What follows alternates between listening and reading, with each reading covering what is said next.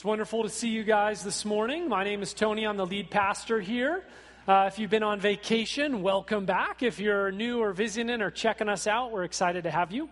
Last week we had a uh, celebration to mark our one year anniversary as a replant in this place, and it was super fun, exciting. Uh, if you missed it and you're curious about who we are and what we've been up to, uh, go check it out. Uh, it's posted in our sermons page on our website.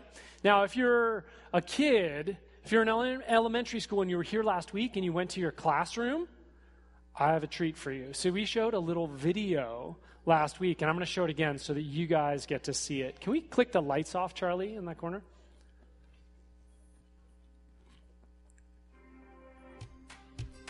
In November of 1891, Mayflower Church was founded.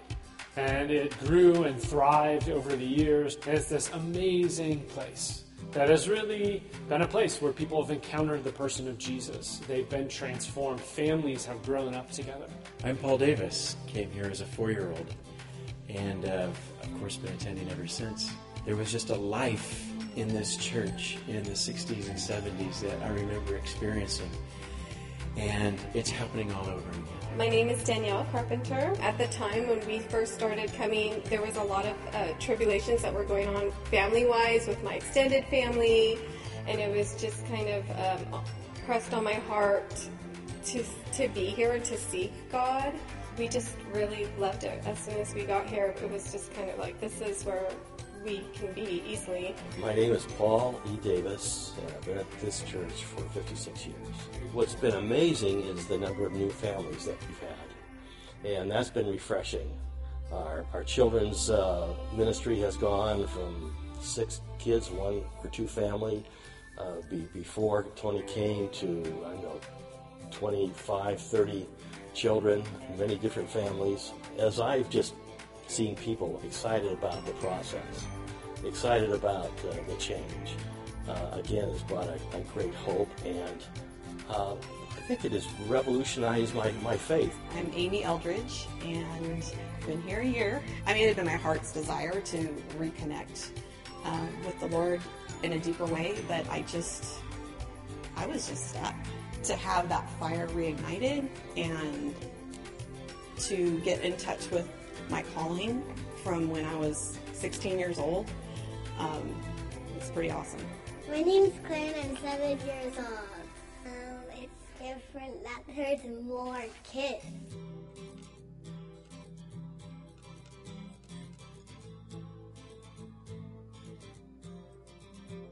God is on the move.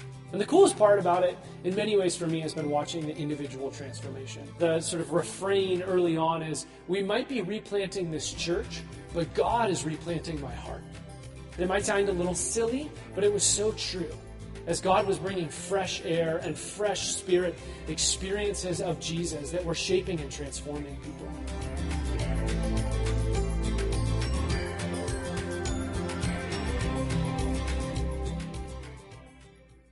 Anyway, I want to show that again just so the kids could get it this time. Are you guys glad we got to see it today? Yeah, there you go. so if you're in elementary school, you're going to go hang out with uh, your teachers back there. If you're in middle school or high school and you want to hang out with uh, Charlie and Matt, they're back there. They got some fun stuff planned. Uh, feel free to join them. They'd love for you to hang out with them. And if you're an adult, welcome. We're uh, Last week, we got to see sort of what God has been doing in this place, and it's really been a fun and amazing to see. But we've been traveling through uh, the Gospel of John, and we've hit chapter 4. And chapter fun's kind of chapter 4 is kind of a fun story about Jesus and a woman that he encounters. And this is how it reads. Now, when Jesus learned that the Pharisees had heard that Jesus was making and baptizing more disciples than John, although Jesus himself did not baptize, but only his disciples. He left Judea and departed again for Galilee. And he had to pass through Samaria. So he came to a town of Samaria called Sychar, near the field of Jacob, the field that Jacob had given to his son Joseph. Jacob's well was there. So Jesus, wearied as he was from his journey, was sitting beside the well. It was about the sixth hour. A woman from Samaria came to draw water. Jesus said to her, Give me a drink. For his disciples had, had gone away into the city to buy food. The Samaritan woman said to him, How is it that you, a Jew, ask for a drink from me, a woman of Samaria? For Jews have no dealings with Samaritans. Jesus answered her, If you knew the gift of God and who it is that is saying to you, Give me a drink, you would have asked him, and he would have given you living water. The woman said to him, Sir, you have nothing to draw water with, and the well is deep. Where do you get that living water? Are you greater than our father Jacob? He gave us the well and drank from it himself, as did his sons and his livestock. Jesus said to her, Everyone who drinks of this water will be thirsty again, but whoever drinks of the water that I give him will never be thirsty again. The water that I give him will become in him a spring of water welling up to eternal life. The woman said to him, Sir, give me this water that I may not be thirsty or have to come here to draw water. The woman answered him, I have no husband. Oh, sorry. Jesus said to her, Go call your husband and come here. And the woman answered him, I have no husband. And Jesus said to her, You are right in saying, I have no husband. For you have had five husbands, and the one you have now is not your husband. What you have said is true. And the woman said to him, Sir, I perceive that you are a prophet.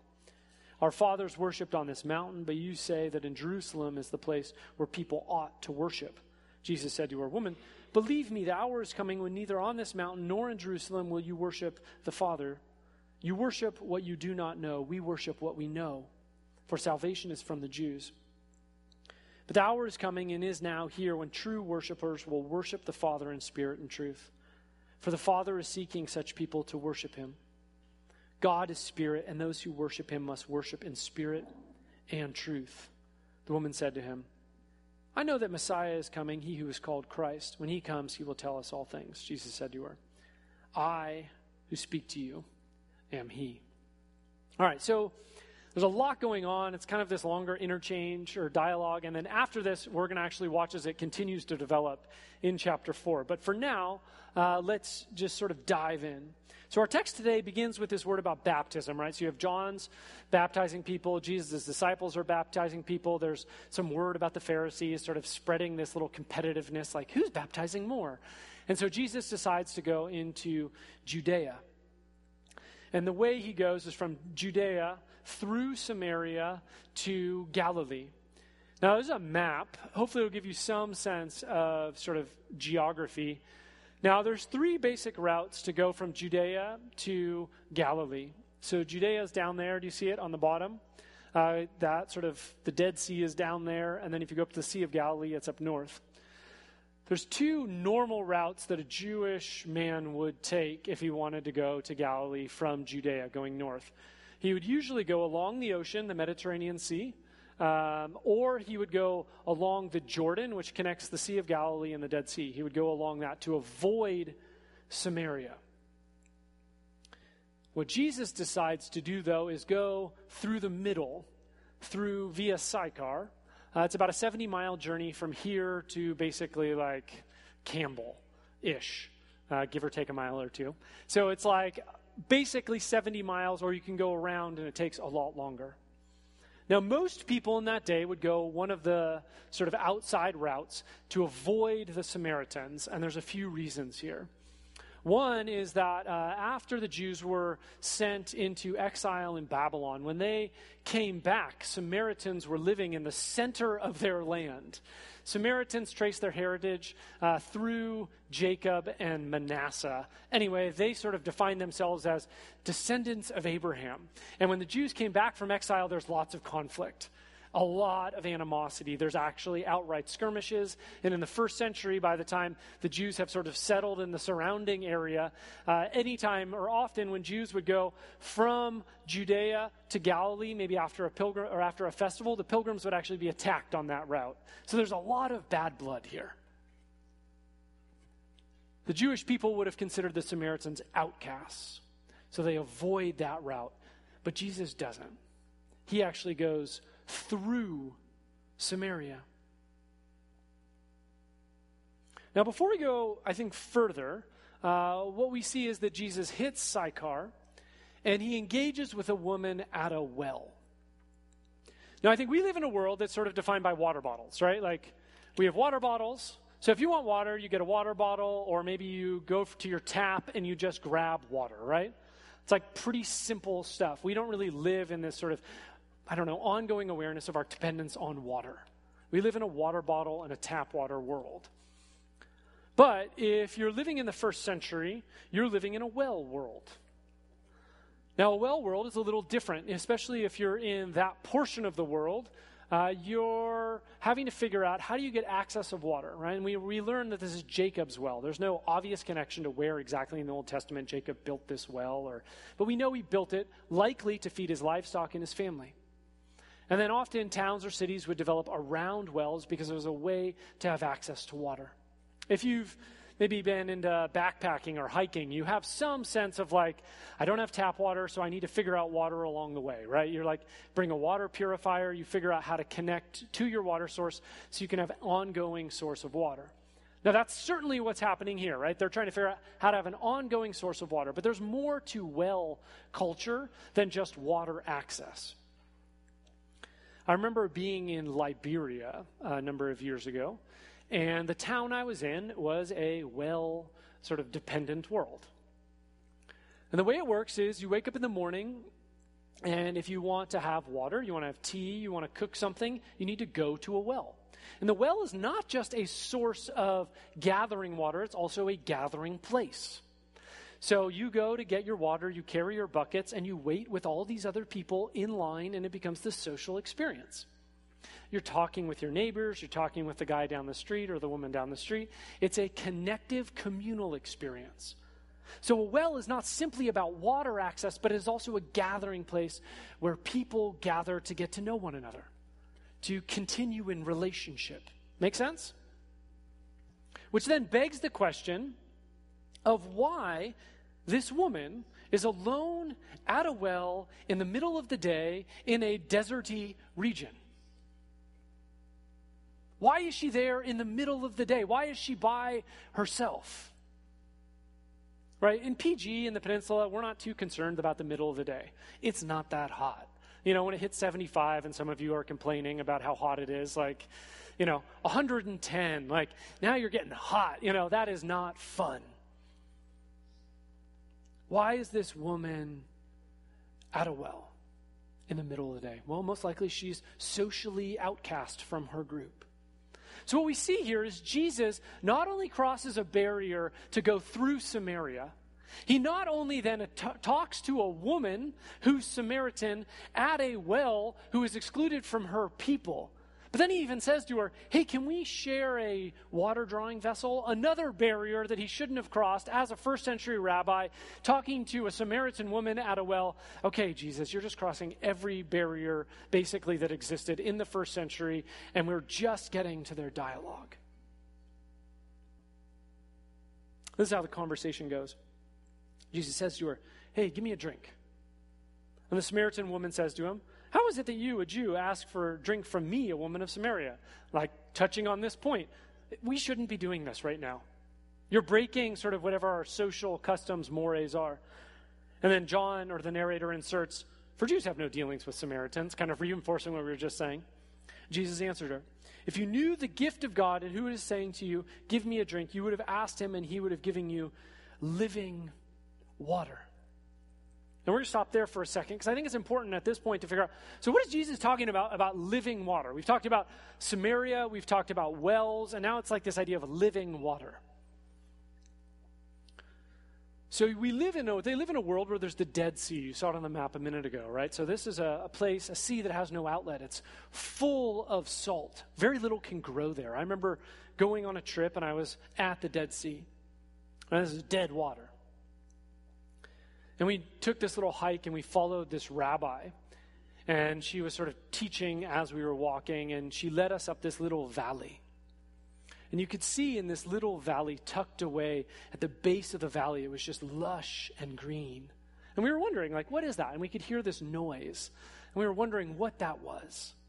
And we came upon this river and this pool, and she pointed at it and she says, Mahaim, living water. Machaim, living water is water that is flowing. It's water that leads to life. And you could see it growing around in this desert, all this green flourishing. In contrast to the Dead Sea, where everything was dead and dying and nothing, very little could grow. So when Jesus says living water, she's thinking in her head on a very practical level all right, I'm going to get some of this water. It's going to be really good and fresh, and it's not going to have any of the bacteria or parasites that I'm trying to avoid in drinking water, right? No water filters. It's also true in the Hebrew Bible that this idea, this parable, this metaphor of living water is sort of drawn upon continually. Jeremiah 2:13 says that God is a spring of living water, water that leads to life and flourishing in abundance. The author of Psalm 42 says that he hopes, right, that his soul is like a deer that longs to drink from pools of living water. He says, Oh, I want to go to God like this deer goes to the pool so that I can be refreshed. Zechariah talks of a day uh, in 14, chapter 14, 18, when purified living water will flow from Jerusalem. As the people experience the purification of God, they will flow out of the city like streams of living water. That's the echoes that Jesus is drawing on. This is what the woman says. The woman said to him, Sir, you have nothing to draw with. The well is deep. Where do you get that living water? Are you greater than our father Jacob? He gave us the well and drank from it himself, as did his sons and his livestock. Jesus said to her, Everyone who drinks of this water will be thirsty again. But whoever drinks of the water that I will give him will never be thirsty again. The water I will give him will become in him a spring of water welling up to eternal life. The woman said to him, Sir, give me this water that I will not be thirsty or have to come here to draw water. And what we see playing out, and this is, I think, the third time it's played out uh, so far in the book of John, right? You have Jesus having this dialogue, I think it's in chapter 2, about the temple. And he says, Oh, I'll rebuild it in three days. He's talking about his body, he's talking about the kingdom, and they're thinking about a building. Then you get to Nicodemus, and Jesus says, Oh, you have to be born again. And Nicodemus is thinking literally, Oh, wait, how am I going to enter into my mother's womb and be physically born again? Again, Jesus is talking on another plane. And we see that playing out again here. She's thinking, How are we going to label, ladle this water out? And Jesus is talking on another level. Right? He is saying to her, right, verse 14, the water I will give will become in him a spring of water, welling up to eternal life. This is a quote from, uh, I think it's Marianne Meye Thompson. She said, It would come a spring bubbling up inside of you, refreshing you with the new life which is coming into the world with Jesus, and which is the life of the whole new world God is making. There's a sense in which this water is not only connected to the internal refreshing and transformation, but a part of the life, a part of the refreshing that is going to come to the world through the kingdom, through the person of Jesus. N.T. Wright says it this way. He says, intrigued by Jesus' offer of living water. I don't think this is projected. She has to have some, not realizing that if you want to take Jesus up on his offer of running pure water bubbling up inside of you, you'll have to get rid of the stale, moldy, stagnant water you've been living off all this time. And for her, right, this woman the stagnant water she has been living off has been primarily relational. Hence Jesus' next comment. Jesus says to her, Go, call your husband and come here. And the woman answers him, I have no husband. And Jesus says to her, You are right in saying, I have no husband, for you have had five husbands, and the one you have now is not your husband. What you have said is true.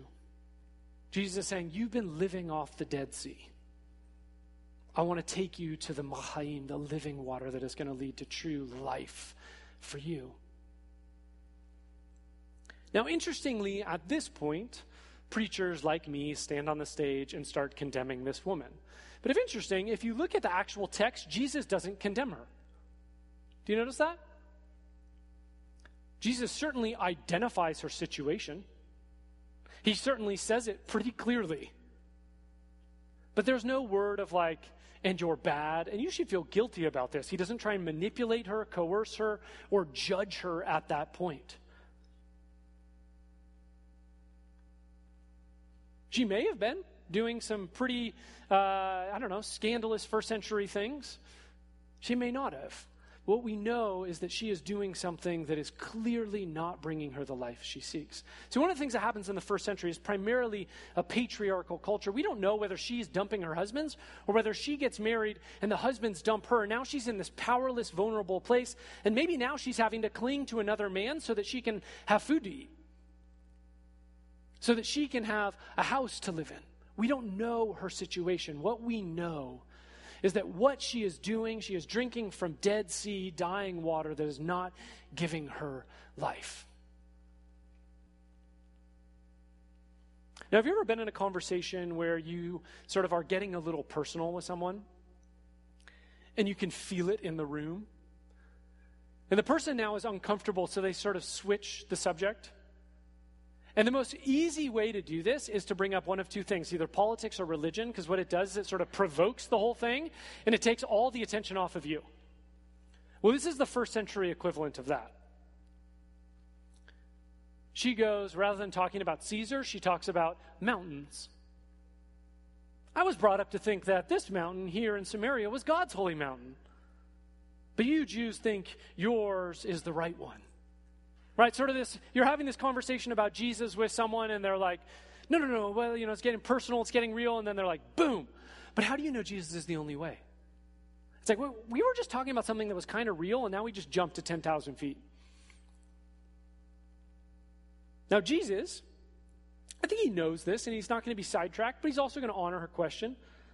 He says to her in verse 21 Believe me, the hour is coming when neither on this mountain nor in Jerusalem we will worship the Father. You worship what you don't know. We worship what we know, for salvation is from the Jews. But the hour is coming and is now here when true worshipers will worship the Father in spirit and truth. For the Father is seeking such people to worship him. God is spirit, and those who worship him must worship in spirit and truth. And Jesus is saying, okay, uh, I understand your question. But let's be clear salvation flows from the Jews, right? We see this through Abraham. The blessing of Abraham goes through Abraham, through the Davidic line, through King David, and to Jesus, who ends up, and we learn at the end of this conversation, is the Messiah restoring Israel. And Jesus is also looking forward to a day, right, when he is going to ascend to the Father.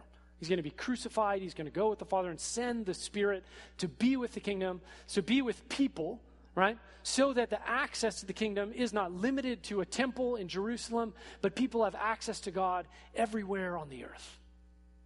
And he even says this beautiful line about, and the Father is out there seeking such worshipers. God isn't just kicking back in heaven. He's like, no, no, the Father is out there looking.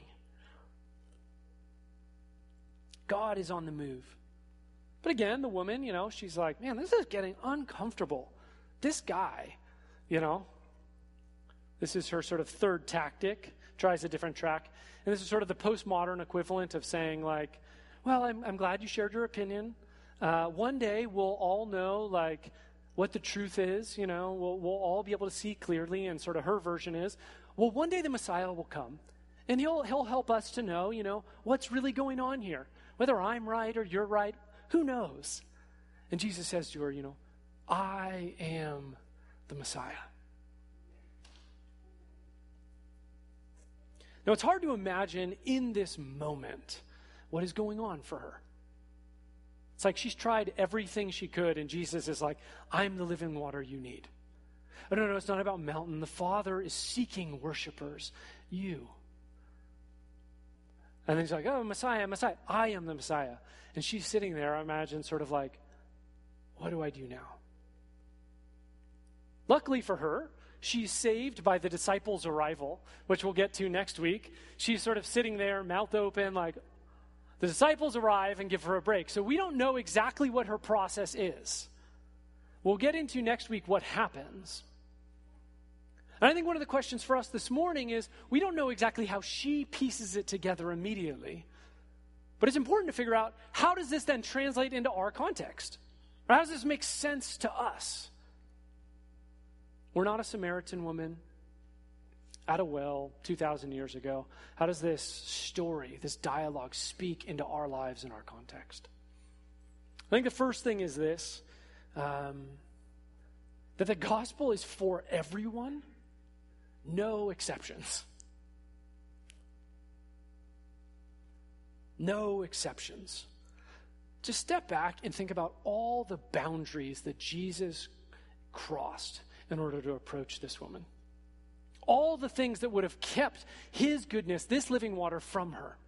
He goes through Samaria rather than avoiding it. He approaches a woman, a social outcast, in the middle of the day, which he would have known. Why is she gathering water in the middle of the day when it's hot? Well, outcast. Right? He talks to a woman crossing gender barriers. He offers to share a ladle with her in a context when you didn't do that. Jesus is crossing barriers to be able to offer the goodness of his presence, the living water that leads to life, to this woman at a well 2,000 years ago. And the point is, right, this isn't just one event in the life of God that happened a long time ago. This story, I think, in really profound and beautiful ways, reveals the heart of God.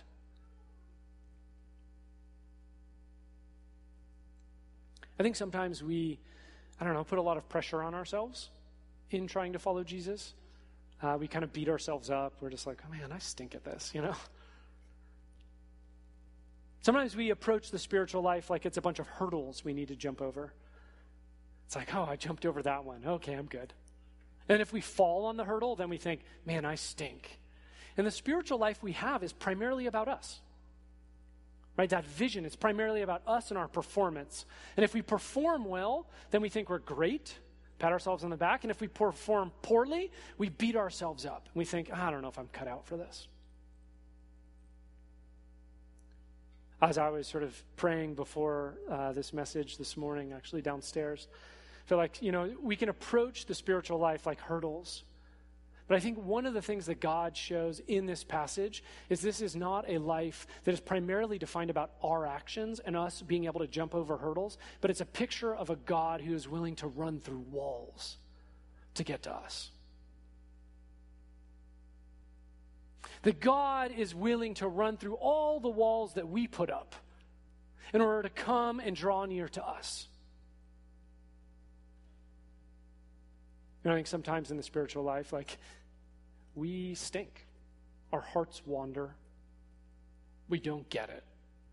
And what this shows us is that God is willing to break all kinds, break through all kinds of walls and barriers to draw near to us because He loves us.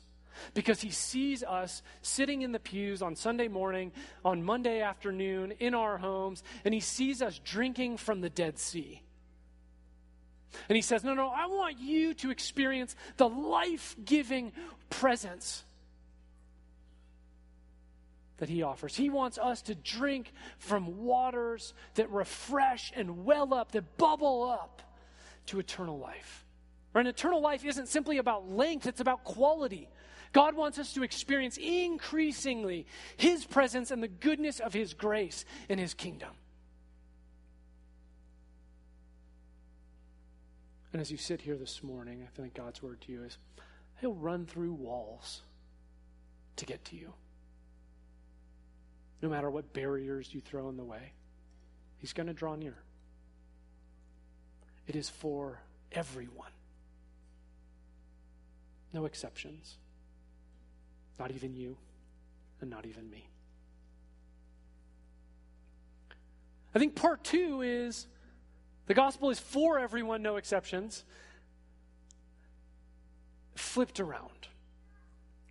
See, when we look at first century Judaism and we look at rabbinic discipleship, this idea that a disciple follows a rabbi, there's a great saying in the first century that rabbis are supposed to follow so, or disciples are supposed to follow so close to their rabbis that the dust of their sandals flicks off onto their clothes. And the saying is this be covered in the dust of your rabbi. This isn't like mind transfer. This isn't like, hey, I can, I know what my rabbi knows. This is live the life that your rabbi models. And we're gathered here today to worship God, but also to practice the way of Jesus. We also live in an incredibly divided culture, nation, and world. Racially, I think gender, there's all kinds of animosity right now, gender wise. Politically, whatever. We can think of economically, there's so many divisions in our world. And as people who practice the way of Jesus, we should be the kind of people, we are invited to be the kind of people that are willing to cross those barriers in order to offer people life giving water.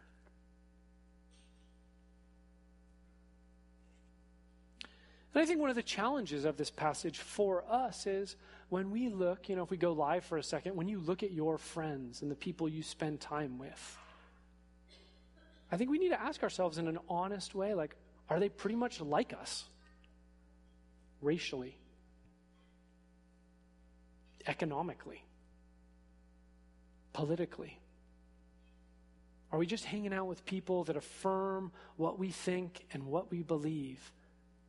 Or are we crossing barriers like Jesus did?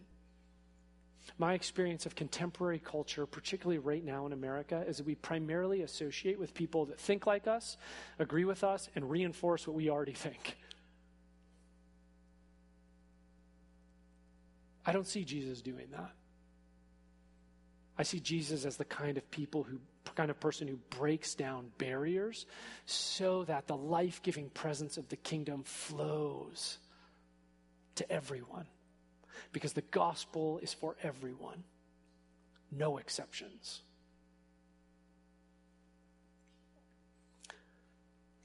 Lastly, I think this is sort of the center of the text. I mean, Jesus is the wellspring of life.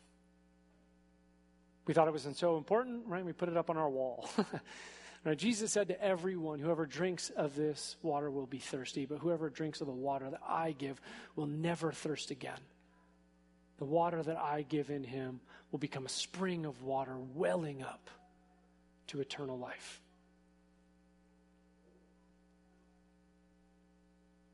Right, Jesus makes clear in uh, John 2 that he is the new temple. And the temple, right, is the center of rabbinic Judaism. And what he says is, hey, I am the new temple. And what he's saying is here, hey, I am the well that leads to life. If you want to experience life giving flourishing, if you want to come alive, come to me.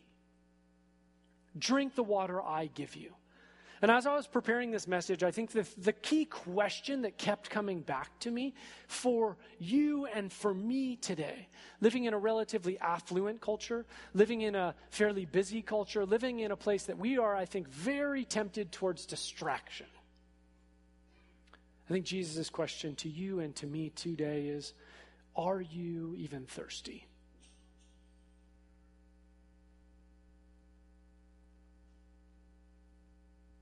We know that Jesus is willing to go to great lengths to draw near to us. We know that the Father is seeking out true worshipers.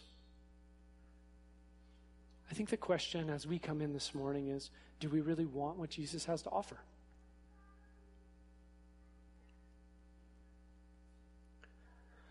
As I was preparing for this message, I uh, was sort of reminded of a dialogue that I often have with my children.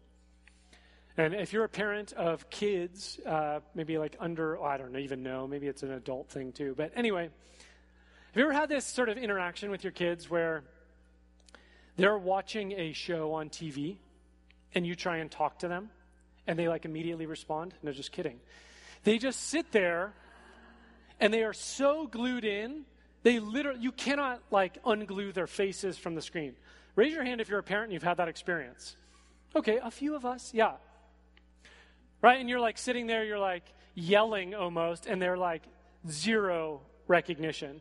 You literally have to like go over to the to the TV, and you either need to like stand in their view, and then they'll get angry at you, but they'll recognize you're there, or you grab the pause button and you push it, and you say, Hey guys, I have a question. And they'll be initially irritated, right? Because they're like, Why are you turning off my TV? You know? But you need to hit the pause button in order to like get their attention back. So as I was thinking about this, I felt like God was like, to me, He was like, Tony, that's exactly what you do with me. You get so caught up in the things going on around you. You focus on all these things going on, and God's like, I'm speaking to you. Hey, Tony, Tony, hey, you over there on the couch. And I am just glued into whatever is distracting me. And God, in His grace and in His mercy, right? He comes over with His little God remote, right? And He's like, pause. He's like, hey, remember, I'm here. Remember, I am the wellspring of life. Tony, if you want to flourish, drink of the water that I want to offer you. It's right here.